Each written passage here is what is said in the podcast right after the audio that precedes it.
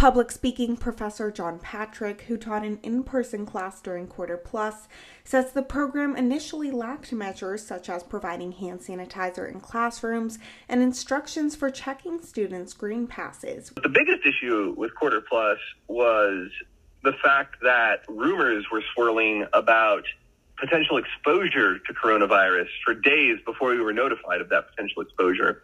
In an email, university spokesperson Matt Lazier wrote that, generally speaking, the university would only be permitted to inform a faculty member of a student's positive test if it is determined that there was a potential exposure in order to avoid medical privacy violations. But while Patrick and other professors lacked some information regarding COVID 19 precautions, a group that was even less informed was the Quarter Plus students.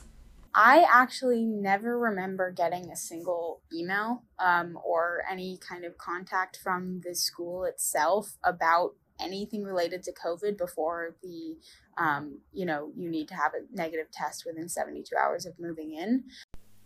That was Environmental Protection and Management freshman Anna Hickey, who participated in this summer's Quarter Plus program.